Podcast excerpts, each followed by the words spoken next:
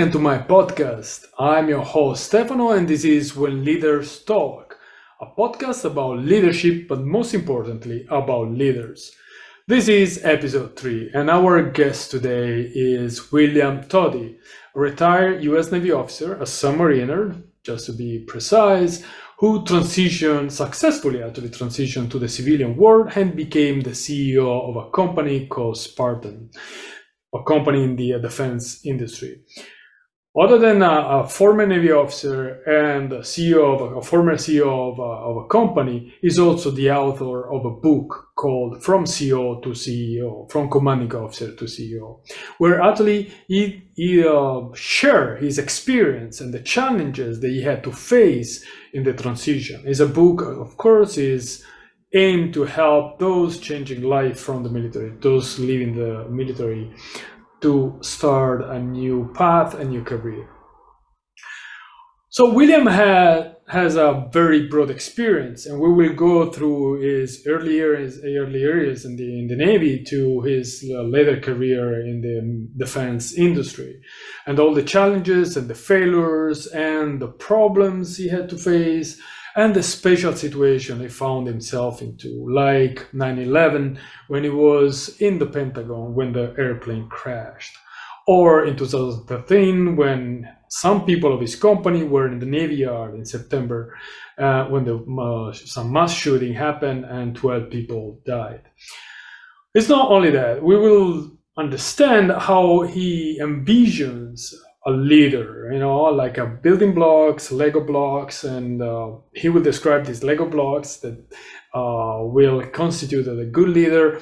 And being probably the most important block is integrity together with vision, having a vision. Having a vision is a kind of having a direction, knowing where to go. And is fundamental because you cannot just be at sea without knowing what what your next protocol is going to be.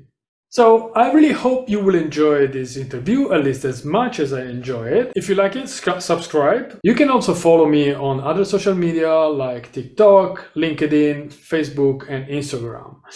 Uh, also, for more information about coaching and the services I provide, you can go on masteryourc.com. All right, so I hope you will enjoy it, and I will leave you to the interview. Ciao. So, welcome to today's episode, and our guest is William Toti. William Toti, as I said, is a retired officer from the uh, US Navy, so it's kind of colleagues of mine. We speak the same language at least. Welcome, William. Welcome, Bill. Yeah. Well, the language we speak is both Navy and English because mio Italiano, Italiano è cattivo.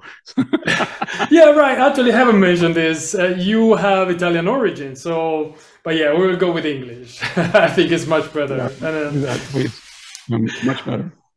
Okay, William. So we were going to talk about leadership. This is the podcast, you know, and it's all about leadership and leaders. So the first question that I, I always ask is do you have a definition of leadership and would you mind sharing with us? I, you know, there's many definitions of leadership, of course, but the one I like to go with is the one I actually learned a little bit in the Navy, but really started to congeal for me when I was in industry.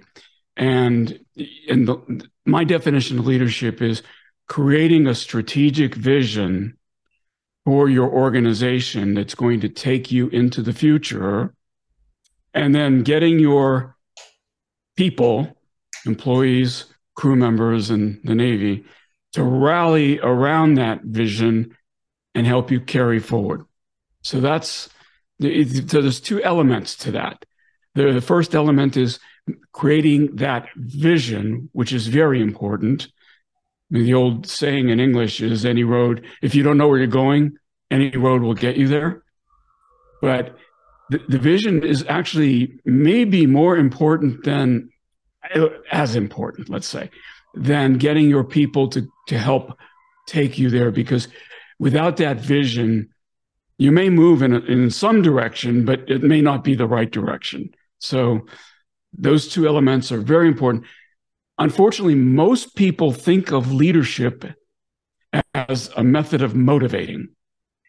And that's only a tiny fraction of what you need to embody true leadership.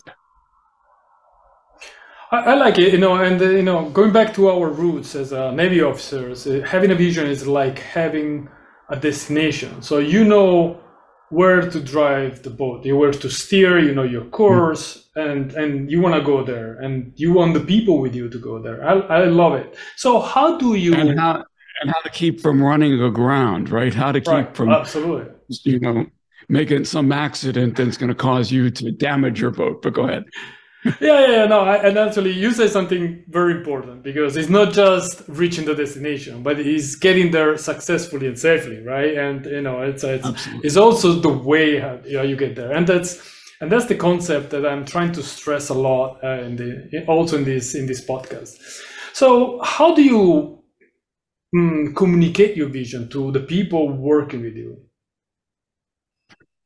It requires many iterations of the vision said in different ways uh, in order to motivate the different constituencies because your people are not monolithic. There, there's just not one single collection of people.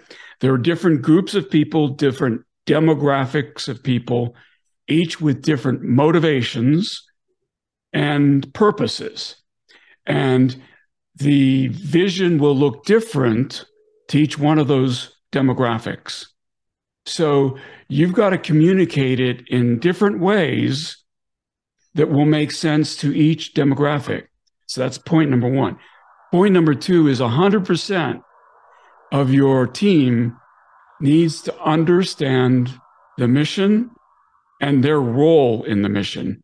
And, and I joke that everybody from the people, the engineers who are building your, designing your new products, to the people who are cleaning the bathrooms, need to understand what their place in is in getting you to where you need to go, because everybody has a role in that mission, and without everybody pulling together, it's the old story that with with for lack of a nail, the shoe was lost. For lack of a shoe, the horse was lost, and so on and so forth the kingdom was lost.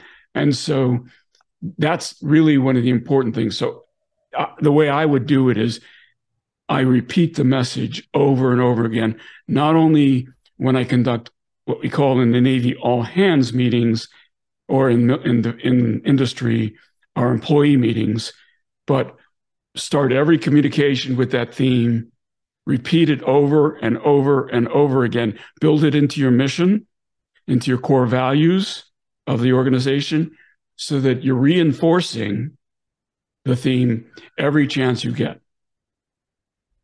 Yeah, uh, and that's that's important also because you want to tell every single member of your crew of your team how important is the role to achieve the goal, right? So, and going back to once again to uh, the, the, the ship, you know, you might have the guy on the bridge who have who has pretty much a clear picture of, of everything that's mm-hmm. going on, and then you have the guy in the uh, the cook that basically doesn't see them much. So you need to make make them understand how important it is, right? I, I really like it, you know, and how different is to communicate the vision from a military environment compared to um, a civilian environment. So it turns out that it's more different than people want to admit. When I first made my transition to industry, when I was still in the Navy, the Navy would teach us classes on what civilian industry is going to be like for us. And these classes were taught by people who really never worked in civilian industry. They were hired to teach a course. The curriculum was built by people who were not qualified to write the curriculum. And one of the things that they told us in this training that I really wanted to believe, every one of my classmates who were leaving the Navy really wanted to believe, I've come to call the great lie. And the great lie that they told us in that training was all your future lead company, all your future company wants from you is good leadership. Now, of course, we want to believe that because we all think when we're leaving the military that we're good leaders. So we must have all we need to succeed in the future. If we would have given it just a little bit of thought, we would have realized that no, good leadership is not all you need. If it was, I was a submarine captain, right? I could go to an Air Force fighter wing and take command. I have good leadership. Isn't that enough? It's not enough. You actually need to know something about those fighters that you're leading, right?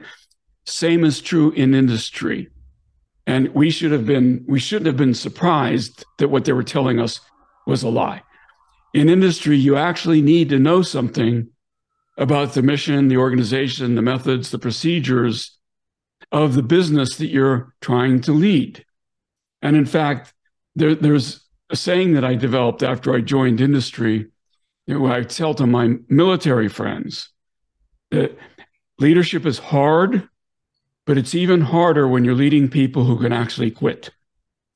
And, and when I'm my submarine, right, my crew may not have liked something I decided, but there was no place for them to go. They were not leaving that submarine. So that that allowed me to do certain things that I could not get away with yeah. in industry.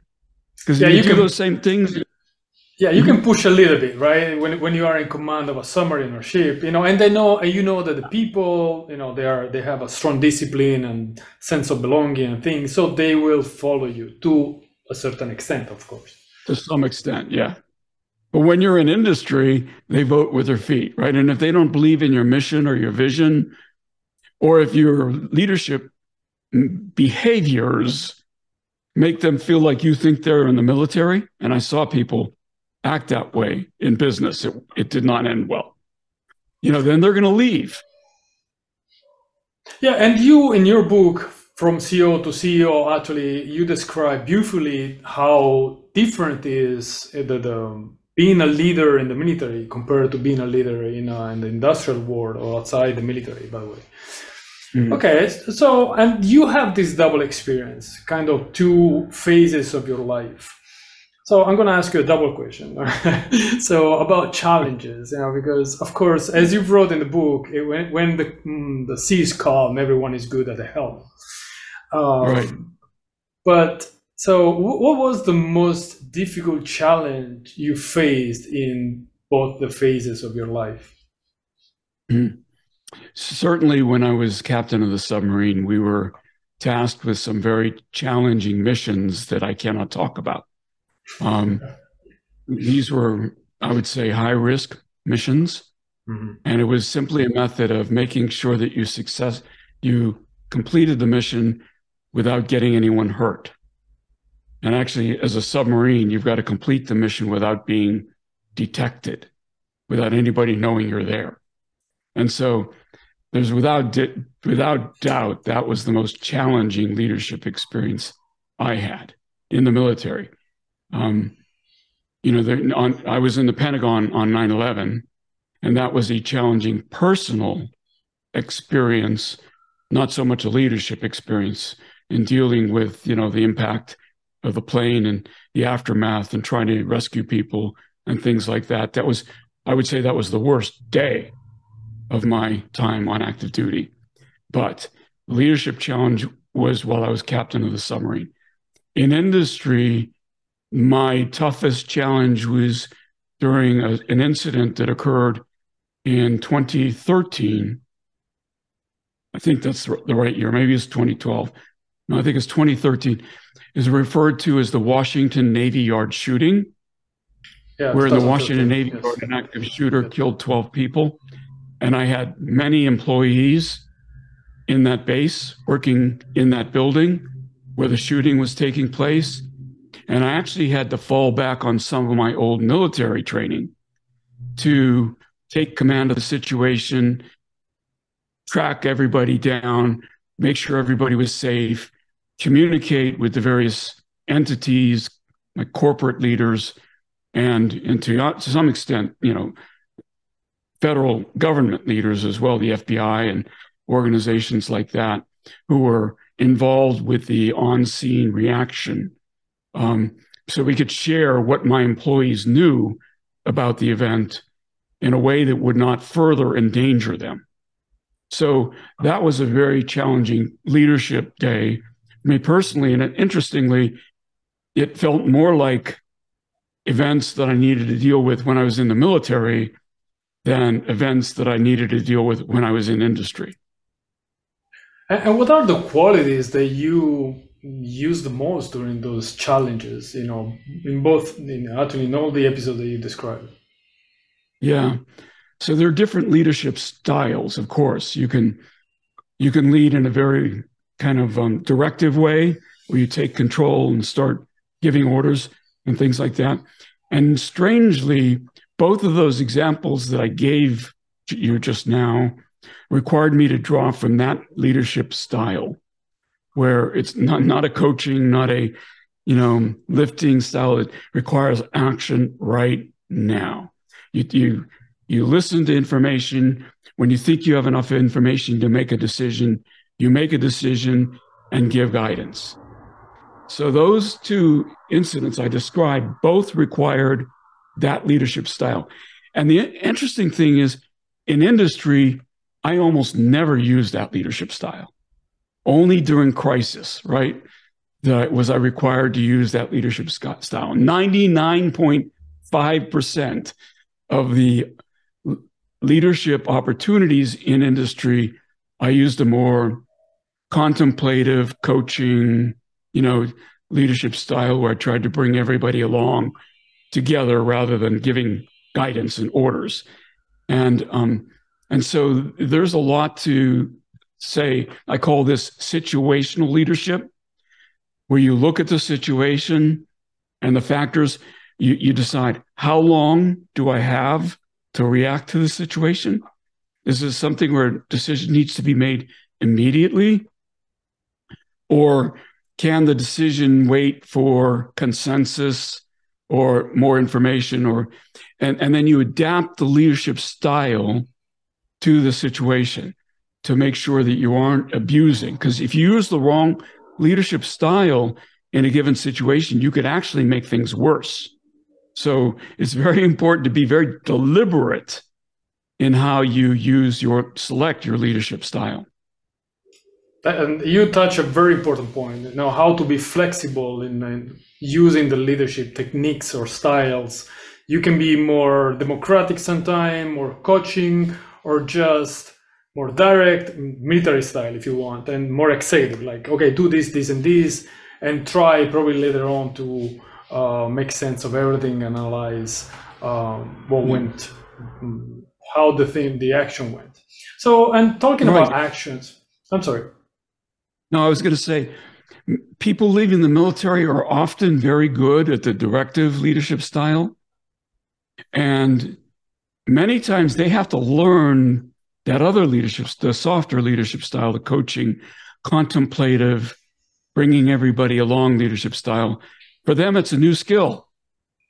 And for people that I work with who are in industry who've never served in the military, they they frequently assume that military people are just plain old good leaders and they don't give it much thought about well they may be good leaders in one situation but not in another and they put them in situations where they are required to use the softer leadership style and it's a skill they haven't developed yet and they fail. And this is one of the reasons I wrote the book is because when that happens, the the industry leaders who've never served in the military get very confused by the failure, the leadership failure that's being exhibited by their military veteran employees.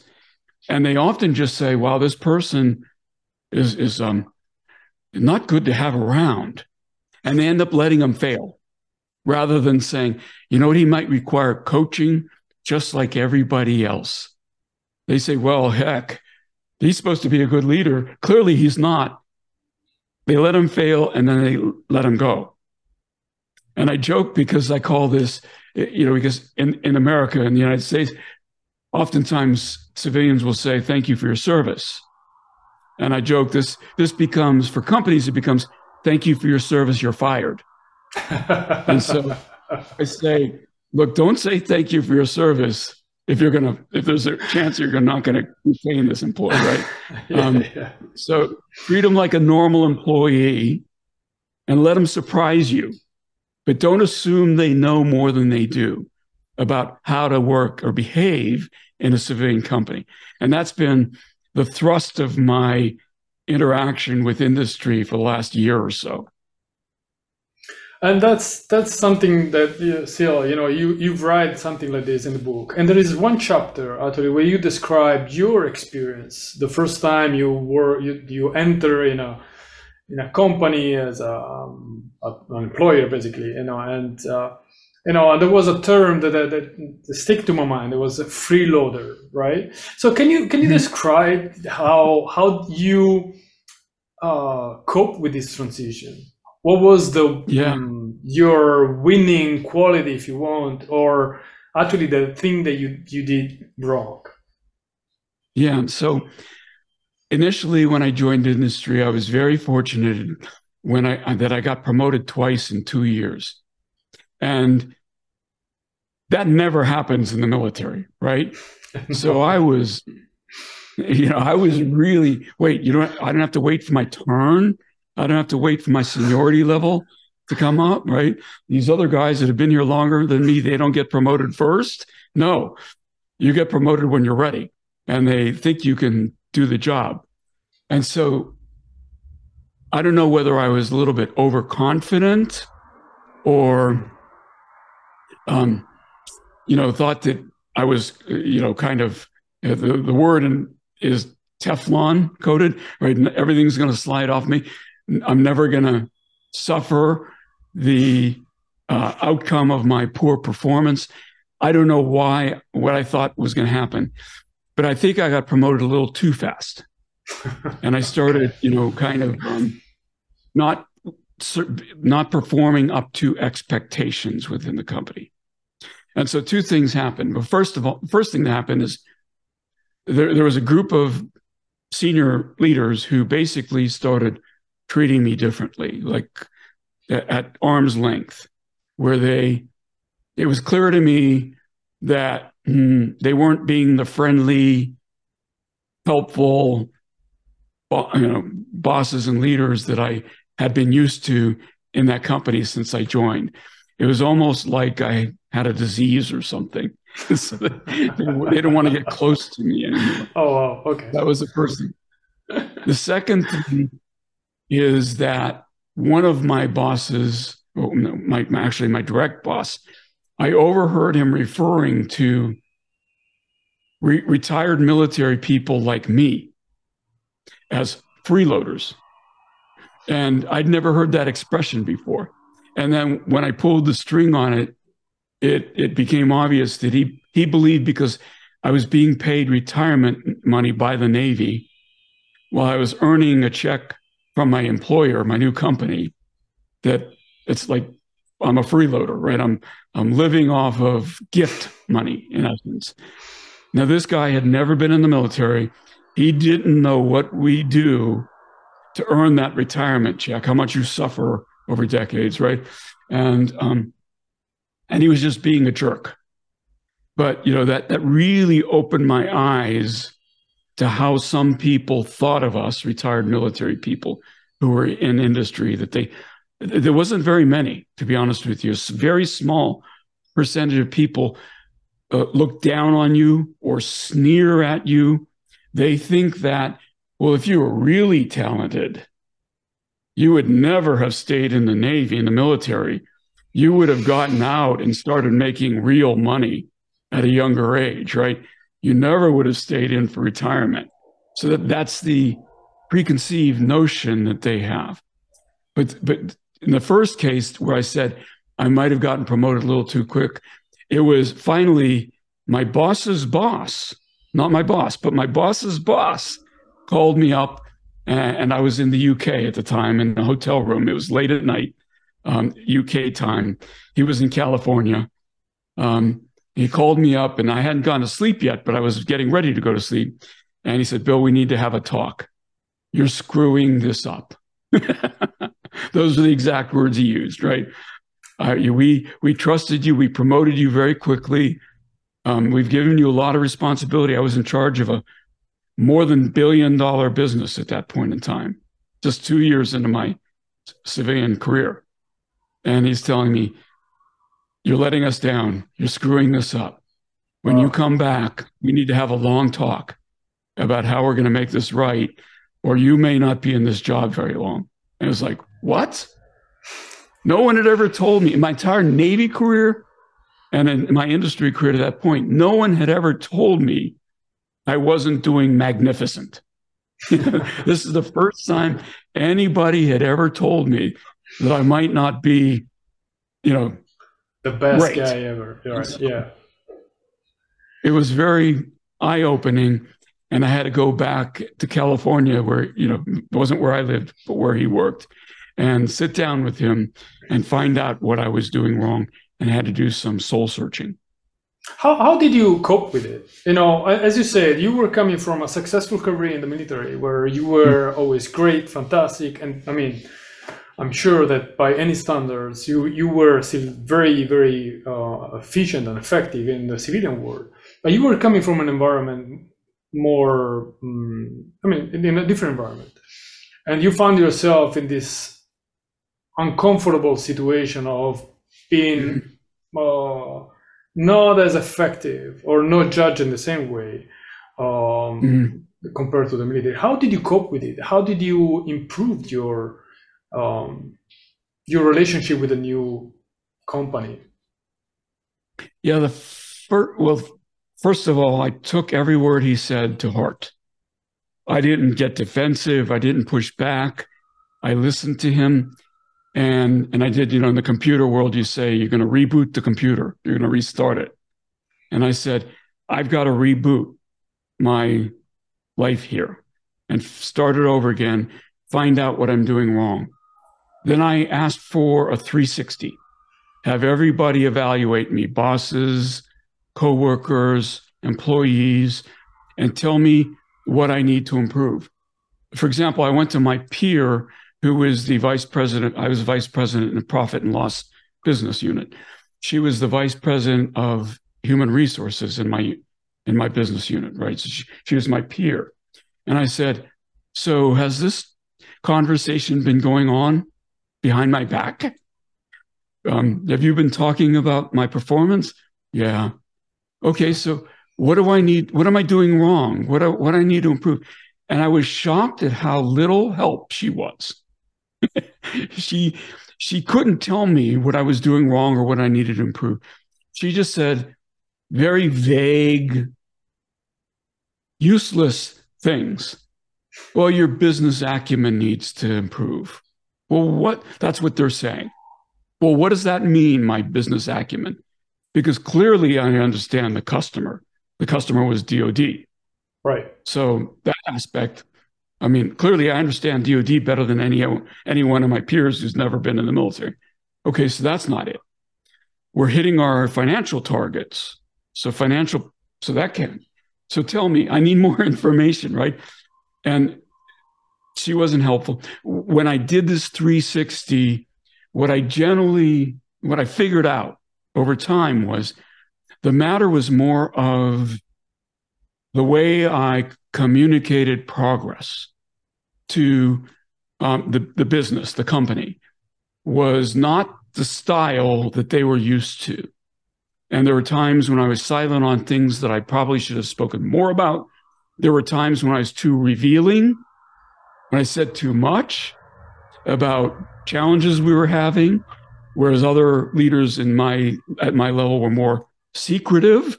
They didn't want to say as much when they were having challenges because they didn't want to make themselves look like they're having difficulties or whatever. So I was, it was a cultural thing.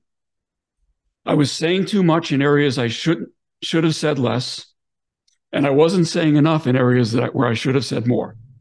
And once I figured that out, it turned out it wasn't so much a performance issue as an integration into the company's culture issue problem, right? And then I was able to correct that. And it took a while for me to, it's a lot of steps where I make a couple steps forward, then one step back, a couple more. Then I was, then I did better. And then those questions stopped being asked. So at that point, I said, okay, but I've kind of, there, there's a group, group of people that um, have uh, an opinion of me that I'm not sure I'll ever change. Maybe this is a good time to look to open my aperture and find out if somebody else in another company might need my help. And I actually answered a phone call from a headhunter that asked me if I was willing to take on consider another job with Hewlett Packard, with HP. And and that was very intriguing to me. And and I actually jumped at that chance. And it was a great, great company and great position I got out of that. So I turned this negative into a very big positive. Yeah, and then you need a lot of uh, being uh, you need to be humble humble to to do this and you you actually there is a mm, you you mention in your book you need to lower your rank right? You need to mm-hmm. understand that if you come out even as an admiral or a superstar general or um, anything like this once you transition you need to approach the new life in a different way. You need to understand that your rank is gone and you're starting I'm not saying all over again, but you know, surely from a from a different level, you need to learn a lot, as you as you mentioned, about the culture, about the people you have around, how different their motivation is, how different the approach to the work is, generally speaking. Mm. Okay, I don't wanna I don't wanna spoil the whole book, so otherwise. but this is an important point because when I first joined, I, I joined the company in a leadership training program, and I was a captain, Navy captain. And it kind of bothered me that they thought I needed leadership training, right? But what it really, but, but I swallowed my pride and I said, okay, I don't know this world. I know my world. I don't know this world. So if they think I could benefit from this leadership training and they're willing to invest in me, I should be willing to take the position. And so I joined that company. And when I was first there, I would ask my boss, even though I was in this leadership training program, you know, I think we should do this. What do you think? And he would say, go ask this female employee. Let's, I'll call her Alice. Go ask Alice. Okay. And uh, every time I would go to a question, he would say, well, go ask Alice. Well, I'm in my mid 40s. Alice is like 26. And I said, you know, I might have been the captain in the Navy, but here, this 26 year old outranks me in this yeah. company, right? She she knows way more than I know, and that's when it occurred to me. I'm an ensign all over again, lowest rank in the Navy, right?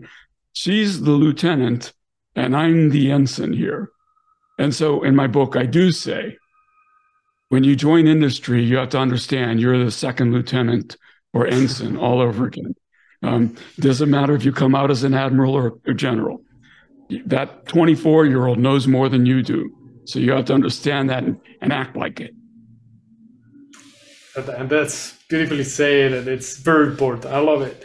So uh, let's go back to your military life. Okay, let's put the uniform on again if you want. For I mean, just okay. virtually, just uh, visually. Okay, the good news um, is it still fits. that's, that's perfect. Happy um, to say um, that. Well, mine too, likely. Uh, but yeah, um, so the the thing is, um, you mentioned kind of a failure, almost, almost failure once you transition. What about your military life? You know, can you mm, describe a moment uh, that, of failure actually? And the most important part would be how did you deal with the failure? What did you do of this experience? How did you mm-hmm. uh, manage the communication towards your team or your crew and your people? Mm-hmm. I was very blessed during my military life, as you know. Some my interestingly, I never I never thought I would make the Navy a career. every time from the moment I was commissioned as an ensign, my assumption was that I would do my five years that I was required and then transition out. But then every every time that ha- happened where I was facing a decision to leave the Navy, I was given another job that was very interesting to me. And I said, I was offered offered another job that was very interesting to me. So I said, let me stay in for this job.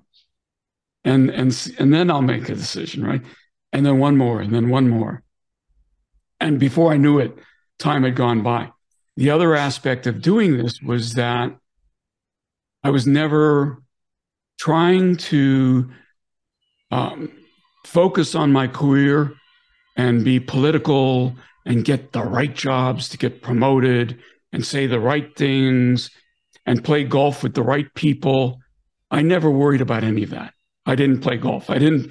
I didn't ever um, pursue the kinds of jobs that were going to get me promoted. And yet, I would be surprised when I would learn, wow, you, you, you were selected for command. You were selected for major command, for Commodore, from um, for squadron command. Because uh, I didn't, when I was selected for these, I'm not even sure I knew that I was under consideration. I was just notified, you've been selected, you've been selected, you've been selected. So I rode this wave almost like a surfer, right? And rode this wave until I decided, you know what, I, I've got to make a decision now to go into civilian industry because if I wait longer, I'll be too old to have a real civilian career. So I won't have enough time in my civilian life to have a real civilian career. But to answer your question, the reason I give you that introduction is because I never positioned myself in a way where I was trying to be political, okay. to calm people's feelings, to make my bosses feel good, to compliment them. I always just tried to do my job. And sometimes that was good, and sometimes that was not so good. so, the, the, the thing that comes to mind to answer your question when I was Commodore, I was co- commander of a squadron of six submarines. And as Commodore, one of my jobs was to make sure that the submarine, a, a submarine in my squadron, is properly trained and certified to go on its next mission. And I then I provide the properly trained and certified mission to the forward deployed admirals that can use the submarine in the in the way they want to use it. And I had one submarine that was not performing to standards. Now, you know, I was experienced in the mission that it was going to be tasked doing from when I was captain of a submarine. So I knew exactly what that submarine needed to do from my time as captain. And I knew that this submarine was not going to do well if we sent it on a similar mission. They just had not developed the skills necessary to perform on that mission. And they gave me a timeline. And at the end of the timeline, the submarine wasn't ready. And I told the admiral, I can't certify this submarine for that mission. I can give me another month, I can get another submarine ready, but this submarine's not going to be ready when you need it to do that mission. He was not happy. and he said, But it's your job. And I, I know, I agree. It's my job. This is my failing. But if I send that submarine out and tell you it's ready and it gets in trouble, that's on me. It's not on you. That's on me. And I can't do it. And he pressured me a great deal to. And the interesting thing is, this admiral had never done one of those missions himself. So, you know, from my point of view, he really doesn't didn't know what it takes, what skills you need to develop in order to succeed on that kind of mission. I did. And so I was not going to succumb to his pressure to, to, to, declare the submarine ready when I didn't think it was ready. And um, yeah, I don't know if that ever really affected me from a professional standpoint. Um, but I knew I didn't care because I could sleep at night. Well, you was true to yourself, right? You were honoring your values, right? I mean, then, then mm-hmm. you didn't want to betray your beliefs and whatever is your system of values that, that makes that's right the, the leader that you are. Okay, and let mm-hmm. me ask you this then. You know, what is the most important value or the most important values that you have? You know, what is for you something that a leader, at least you, has to have? That's a tough question because it requires so many, right? But if I were to say one thing, it would be integrity. Right? Integrity also implies honesty and a whole bunch of other things. But again, um, I've worked around some leaders that were thought very highly of, that were very politically savvy, that were very that, that were very gregarious, likable. Um, that other people, including other their bosses, really, really liked. And, but you knew they lacked integrity. And if they were given a free rein, sooner or later, they were going to get themselves and their organization in trouble. And, and you could predict that it was going to happen.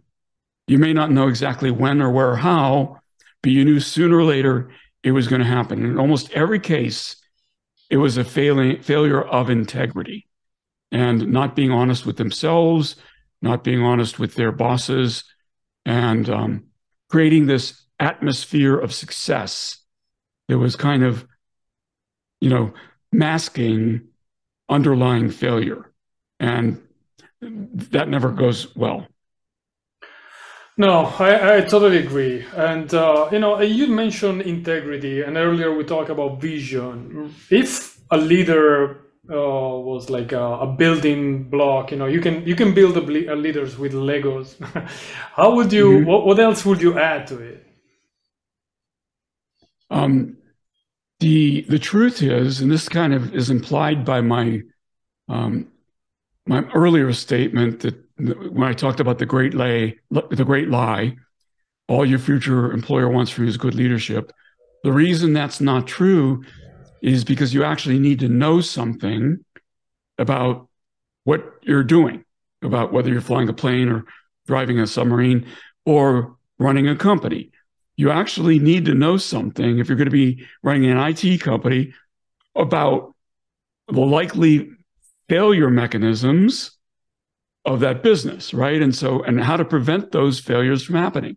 So, one of the Legos has to be a good technical understanding of the foundations of your business, because that's going to inform you about where the the we also said earlier you don't want to run aground you don't want to run into the shoal water where the shoal waters are as as a technical person who has physics undergraduate, engineering graduate school, right? I understand enough about the technical aspects of my various jobs to know maybe I couldn't design things anymore. I didn't have those skills, but I could, I kind of knew enough to know when I was being lied to. And if I didn't have that technical background and I was running a technical company, all I could do is accept what people were telling me I don't think I would have been as successful as I was. So, a good technical understanding now, if you're doing finance company, that technical understanding is an understanding of finance, right? If you're doing a recruiting company, that's an understanding of, you know, employability and human traits and characteristics that are going to help people succeed. I'm not saying everybody needs to be an engineer, not at all. I'm talking about the technical aspects of whatever business you're in. So another Lego needs to be uh, communication. Um, you, you, either need to be able to communicate in ways that are, that are going to um, connect with your customers, shareholders, and employees. Or, and here's another Lego, you need to be self aware. You need to be self aware enough to know I don't have that ability. I'm not a good communicator. So I need somebody who can fill in that gap for me, who is a good communicator. So that person will do the thing I cannot do because I don't have the skill. Okay. So it's self aware. Um, the next one I would say is management skills. And in the book, I do talk about the difference between leadership and management. Leader management is more mechanical. It's more um, transactional. It's more event by event, tracking progress, measuring progress, um, using methods like Six Sigma or Lean.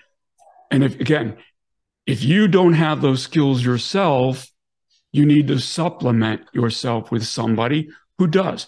And by the way, those skills pertain to every business type, not just manufacturing, but you know, what are the metrics you're using if you're in recruiting? What are the metrics you're using uh, to show success if you're in marketing? Those metrics apply to every business type and every military organization. So that's another one. Um, I'm running out of Legos. So it's okay. It's okay. Actually, it's a lot. And even when you mention self-awareness, you know, it's. It's very simple to talk about self-awareness. It's very difficult actually to really get in touch with our inner self. You know, it's it's uh, it's a complex. It's, yeah, it's a complex process. How did you how mm-hmm. did you do that? how have you done this? I know, and actually, it's a, it's a continuous process as well. So, how did you do every day? How did you get in touch with yourself, your yeah, your inner self? You know, I talked earlier about the fact that I never intended for the Navy to be my career. I was always uh, operating under the assumption that this would be my last job. Um, that and from the time I was at the academy, from the time I was at Annapolis, I was always introspective, asking myself, can I do this? Can I get through this academy? Can I graduate? I didn't have trouble academically. I had trouble with the physical aspects of the academy, the running and the obstacle courses and stuff. I was skinny and wasn't very strong. Um, and so that was my challenge. So this, I started out very young, being very introspective. What are my weaknesses? And what do I need to do to supplement or to overcome those weaknesses?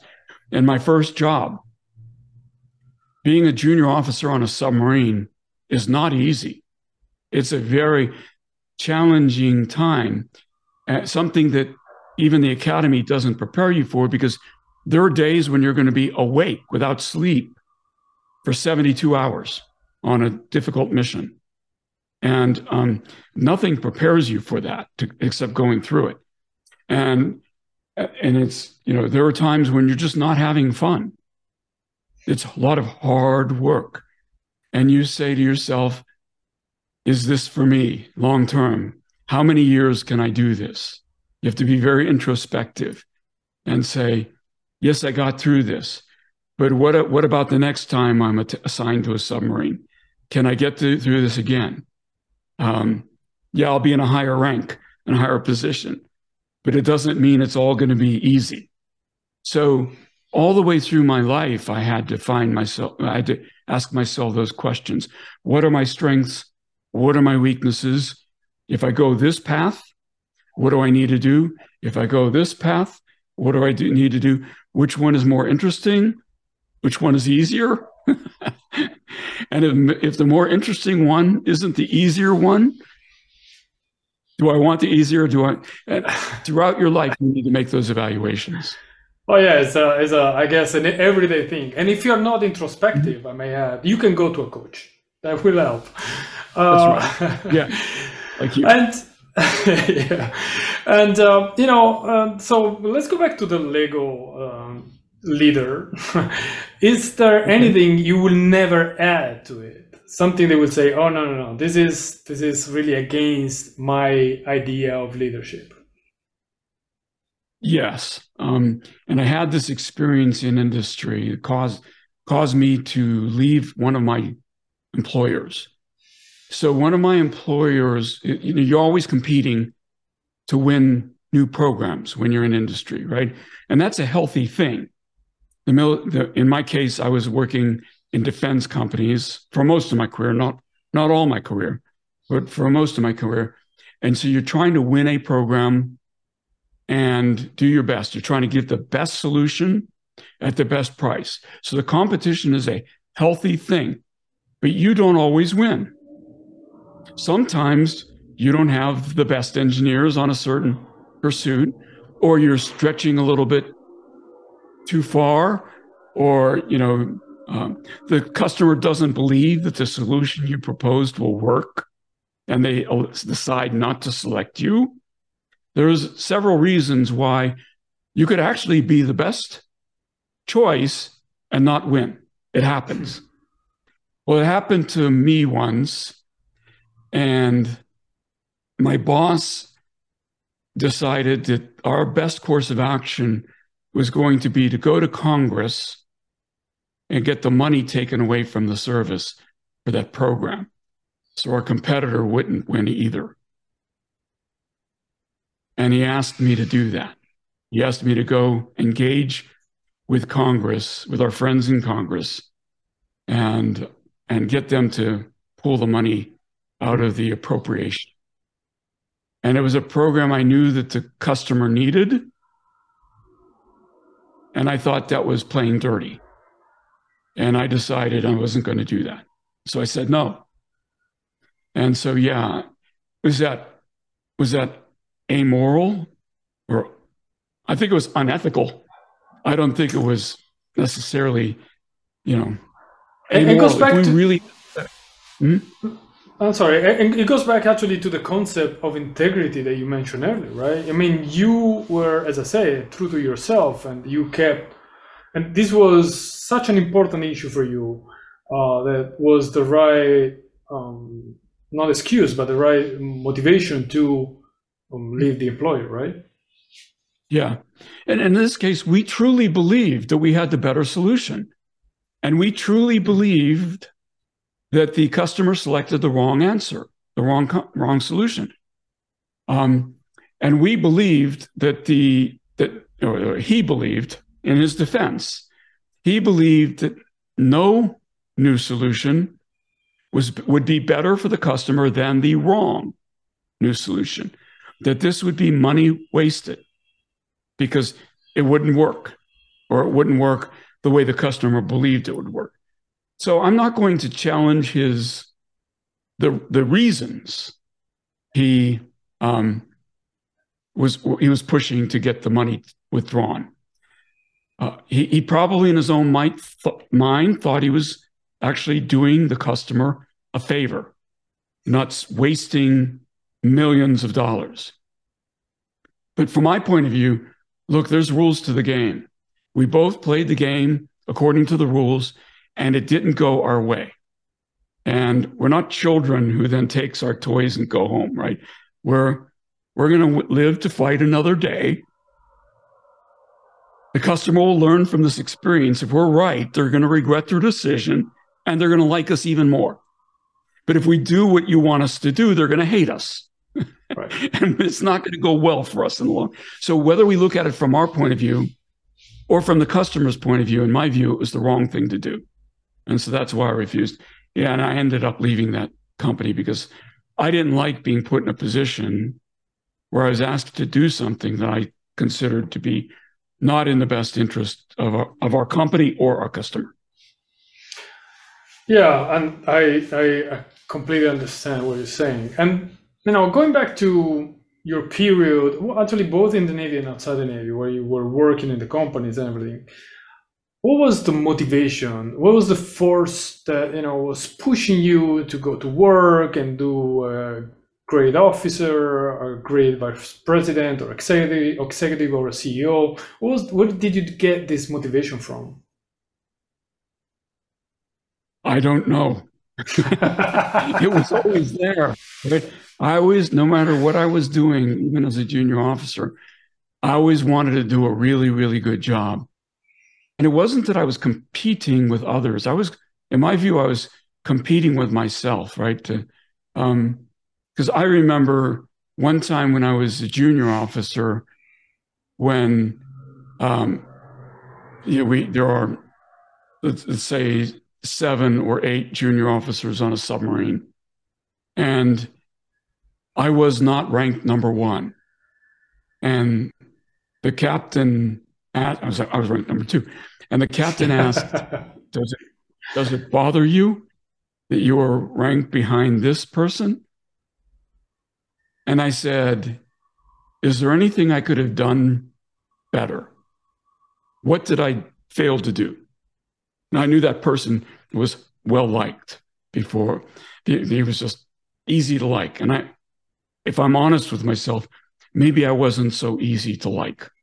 Okay. And so I asked the captain, Is there anything I failed to do or could have done better? And the captain said, No, no, I can't think of anything. And I said, Well, I'm competing with myself, not with him. So if there's nothing I could have done better, I can make peace with this. And so um, the motivation was always there in, in the military. Like I said, I never sought to be captain of the submarine. I never sought to be commodore of a submarine squadron. To me, those things, it would look like those things just dropped in my lap. I was happy they did and I was eager and enthusiastic and really welcomed the opportunity to serve in those roles. But it wasn't like I was going to be heartbroken if that didn't happen because I always wondered about my second life and my civilian career. I was always wondering, so maybe, you know, when, when is the time to move to my second career to see if I could do as well in industry as I've done in the military? Um, because I think that's going to be a very different challenge. And I'm just interested to see if that's going to work for me or if I'm kind of good at this and not good at anything else. If that's the case, then I'm going to regret leaving the military. And, and but you know, for me, I made the move probably later, maybe maybe later than I should have, maybe by a couple of years. Um, but it still worked out. And know, I'm still very glad that I did make the move and have that full second career in industry after 26 years in the Navy. Well, you know, we our time is almost running out, but I, I have a, the last couple of questions. The the the first one is, um, which is your big, biggest success, and how did you celebrate it? So, this is going to sound very strange, Again, you never, you didn't tell me what questions you were going to ask, so no, I didn't prepare. I, I like strange. I like strange. So go for yeah, it. Yeah, yeah. Okay. when I was at Hewlett Packard, when I did make that jump to the my second company, um, the the business that I was put in charge of had done very, very poorly, and it was up for recompete. The the the largest contract in all of Hewlett Packard. It was a multi billion dollar contract, was in my business area, and it was up for recompete.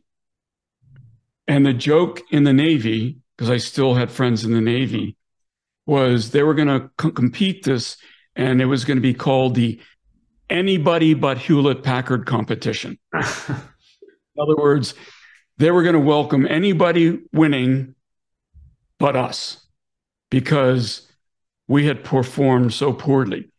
And so when I joined and got in that job, I asked myself, oh my God, this is going to be the end of my career. This is this is career suicide. I didn't know how bad it was, how much we are hated. But I have 18 months before the competition happens to turn this around. Now, Understand I had 4,000 employees on that contract. So that's 4,000 mortgages, 4,000 kids' colleges, 4,000, you know, paychecks, week, monthly, week, monthly paychecks. So this was a big deal to a lot of people. And, and when I took over, it was not looking good. The, the Navy was giving us very poor reviews of our performance. So this was a reboot. I talked about reboot earlier. We had to reboot the performance. First of all, we had to bring performance up to standard. So the customer would be willing to consider the possibility that we might win. So that was challenge number one. Challenge number two is educate the customer because it was clear to me they did not know, they did not understand how complex this world that they had created was. They thought it was much simpler than it was.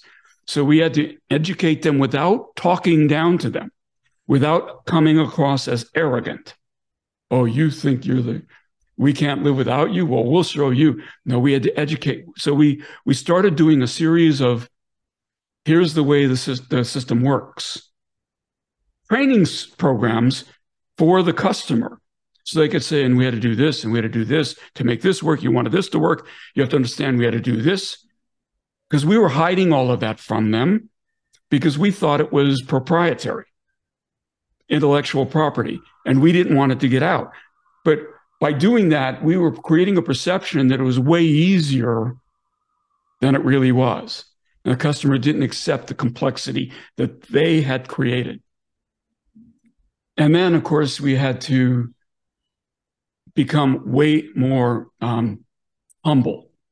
One of the problems was we, we thought we were the smartest people on the planet, and we would talk down to the customer all the time. We would sneer at them you guys think you we can, you can do that. Let me tell you, that'll never work. No, no, no. We instead we pivot that and say, okay, we understand the objective. So have you thought about doing this? So we become solution providers, not geniuses who you fail to appreciate. and so 18 months later, we won the recompete shocked everybody, including ourselves. You know, the bottom line is it worked and we won the recompete. And it was a $5 billion contract award. So it was the biggest contract in Hewlett Packard history. And we had a party when it was done. You asked, how did we celebrate? We had a party. And, and I'll never forget the day that I learned that we had won the contract, the recompete. I was driving home after work that day, and a song by Eminem comes on the radio called Lose Yourself. It's Eminem, very famous song, Lose Yourself, right?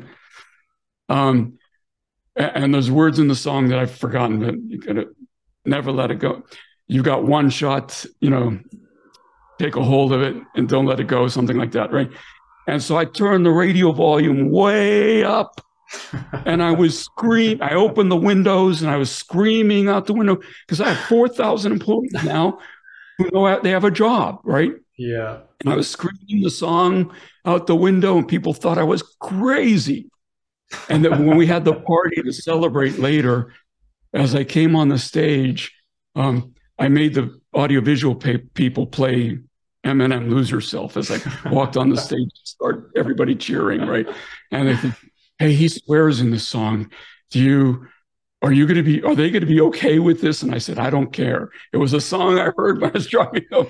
We're going to play. And they went wild. And you know we had a great party and it was it was very i still remember that. Still heart so heartwarming um that that time. And just bizarre right? Strange but true well, apparently i asked the right question and we did not agree on anything was too long, right?